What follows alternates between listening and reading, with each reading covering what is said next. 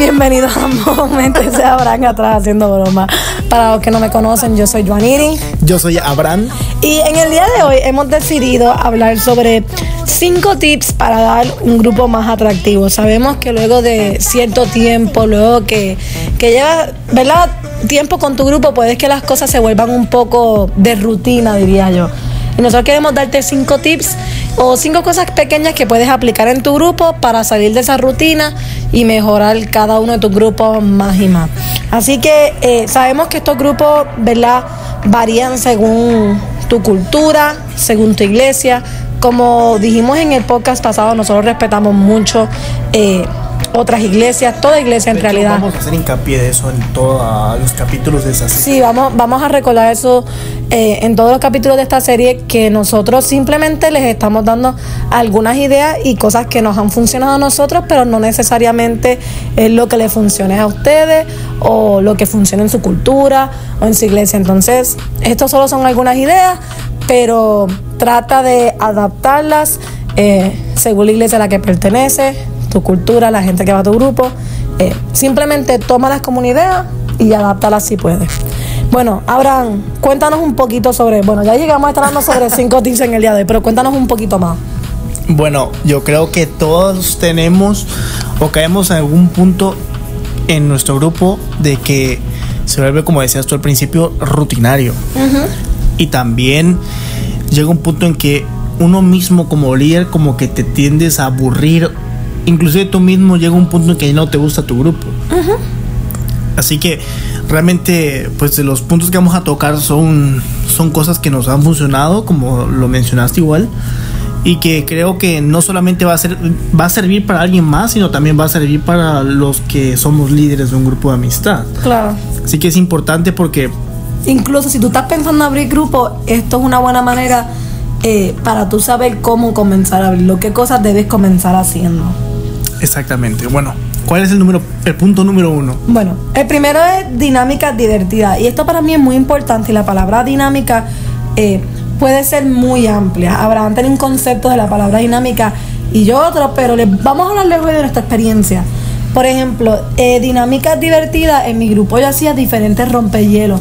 Buenos rompehielos que yo buscaba en internet eh, o me inventaba. Y muchas veces yo trataba de que durante estos rompehielos la gente tuviera que hacer algo en pareja, algo grupal, porque simplemente es una manera de incluir a todo el mundo. Es una manera de hacer que todo el mundo se sienta parte. Pero igual había momentos donde mi dinámica era, por ejemplo, yo le decía a todo el mundo, ok, el viernes que viene vengamos todos en pijama. Y eso era la dinámica del grupo. Hacíamos, hacíamos una competencia de, los de las mejores pijamas, eh, diferentes cosas. Hay muchas maneras de hacer muchas dinámicas divertidas no tiene que siempre ser eh, los mismos juegos. Eh, y créeme que con una dinámica es el enganche para hacer que todos nos sintamos parte del grupo. Personalmente nosotros dejamos que eh, los muchachos tengan la libertad de crear, ¿verdad? Tengan la libertad de, de expandirse, tengan la libertad de, de buscar algo nuevo. Hemos tenido grupos que tienen spa nights, o sea, que tienen noches de spa. Hemos tenido grupos que se han vestido de gemelos.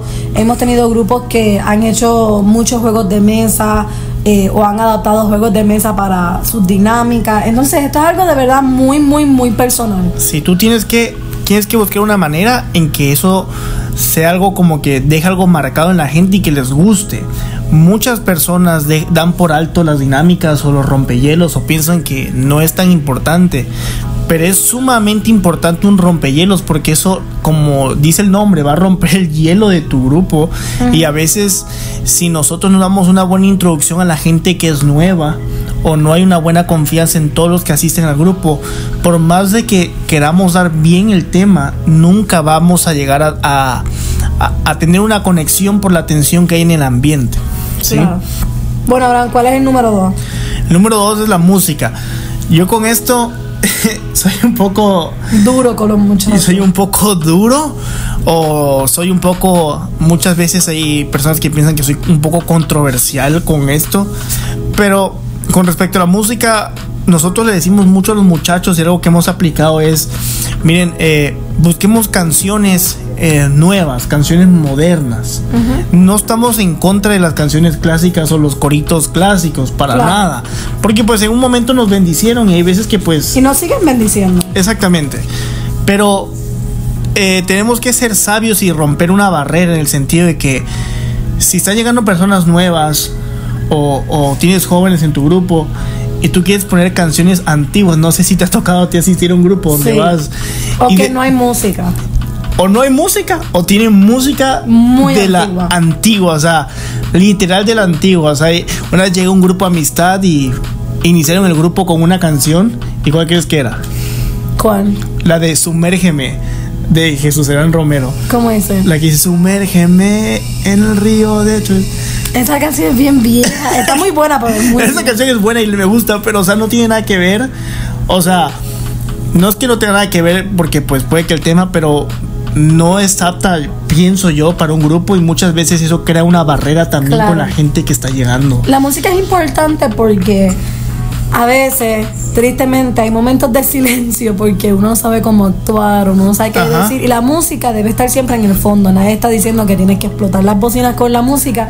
Simplemente siempre tenerla de fondo. Puedes creer, puedes crear, perdón, un playlist en tu teléfono, en la aplicación que uses para música y simplemente tenerla ahí de fondo. Eso es importante. Dejen música de fondo siempre, como lo acabas de mencionar. Hay personas que no lo hacen, pero yo te invito a que sí lo intentes y pongas música de fondo bajito y que nunca, nunca, nunca, nunca, nunca se apague durante el grupo. ¿Cuál es el siguiente punto? El número 3, este para mí es de los más importantes porque he tenido muy malas experiencias con él. Es el más. es el más importante. Prédica corta y precisa. Eh, un grupo de amistad es simplemente una rama extendida de la iglesia, no es un servicio de la iglesia. Un grupo de amistad es para crear amistades, para crear comunidad. Y muchas veces la prédica, eh, lo cual es muy importante, debe ser la base de tu grupo, pero la prédica se vuelve algo de una hora, 40 minutos, 50 minutos, y hay gente que hasta predica más tiempo que sus pastores. Y a la gente cuando está en la casa de alguien de visita, no quiere sentarse a escuchar una prédica de una hora. Por lo menos eso es lo que yo he podido ver. Y muchas veces sin darnos cuenta por los nervios y todo eso, lo que hacemos es terminar repitiéndonos o, o simplemente alargamos lo que pudimos haber dicho en 15, 20 minutos. Nosotros exhortamos mucho que los muchachos de nuestro grupo den sus prédicas en 15, 20 minutos. Nosotros manejamos los grupos realmente en 15 minutos, máximo 20. Las prédicas. la, la prédica. Y, y es importante uno prepararse, autocriticarse, porque, o sea, la gente llega por escuchar el tema. Y así que es importante que nosotros, de verdad, yo te lo invito, si me estás escuchando, predica menos tiempo. Hazlo más, haz, haz una prédica dinámica. Si puedes meter eh, alguna actividad dentro de la prédica, es lo mejor que puedes hacer. Nosotros alentamos mucho a eso porque eso. Ayuda a eh, que la gente se recuerde más. Exactamente. Se sienta más cómoda, participe. Si, si a veces tú quieres predicar una hora y la gente que va a tu grupo va a la iglesia, es como. eh, o sea, si ya escuchó la prédica el domingo, no la va a volver a escuchar otra vez el, el día de tu grupo, grupo. y otra vez otra hora. Así que cuida esa parte. Bueno, Abraham, cuéntanos cuál es el número 4. Este punto, igual, es algo en lo que se falla mucho en el liderazgo y es la parte de crear comunidad y amistad. Claro. Hay personas a las que les llega gente nueva a los grupos, pero solamente los ven como que ah, un congregante más de mi grupo, o alguien de mi grupo, o el que siempre asista a mi grupo. Si nosotros somos líderes de un grupo o de lo que sea, tenemos que crear conexiones y tenemos que crear amistad. Es importante que tú crees una conexión con las personas que llegan a tu grupo, pero una conexión verdadera, una conexión genuina. No puedes solamente conocerlos el día de tu grupo, tú tienes que conocerlos más allá e intentar hacer una amistad más allá del día de tu grupo y poder salir con ellos otros días de la semana. Así es, muchas veces pensamos que nuestro grupo es lo que pasa el viernes en nuestra casa o el jueves en nuestra casa o, ¿verdad? El día que sea tu grupo y un grupo va mucho más allá y sale de esas cuatro paredes Y créeme, si alguien nuevo llegó a tu grupo, es la oportunidad para tú crear una nueva amistad, perdóname, porque para eso estamos llamados. Y el último punto, Johnny, este, este que... Este para mí es demasiado importante también. El último punto para mí es buena actitud para recibir a la gente. Y sé que esto suena como que, ah, sí, sé que tengo que recibir a la gente como que bien, pero ese, ah, sí, sé, ya es una mala actitud. Y muchas veces recibimos hasta la gente nueva como que, ah, hola, gracias por venir. O ni gracias por venir, no estoy diciendo que tengan que decir eso. Pero cuando recibas a la gente, sea vieja, sea nueva, sea mediana, alta, baja, como sea, recíbelas con la mejor actitud, hazlos sentir parte, hazlos sentir como que verdaderamente tú estás alegre de que ellos hayan llegado a tu grupo, porque el hecho de que a ellos hayan llegado a tu grupo debe ser un honor para ti. Debe ser un honor poder servirles y trabajar con ellos y, ayudarles en todo lo que necesiten. Así que esos fueron nuestros cinco puntos del día de hoy.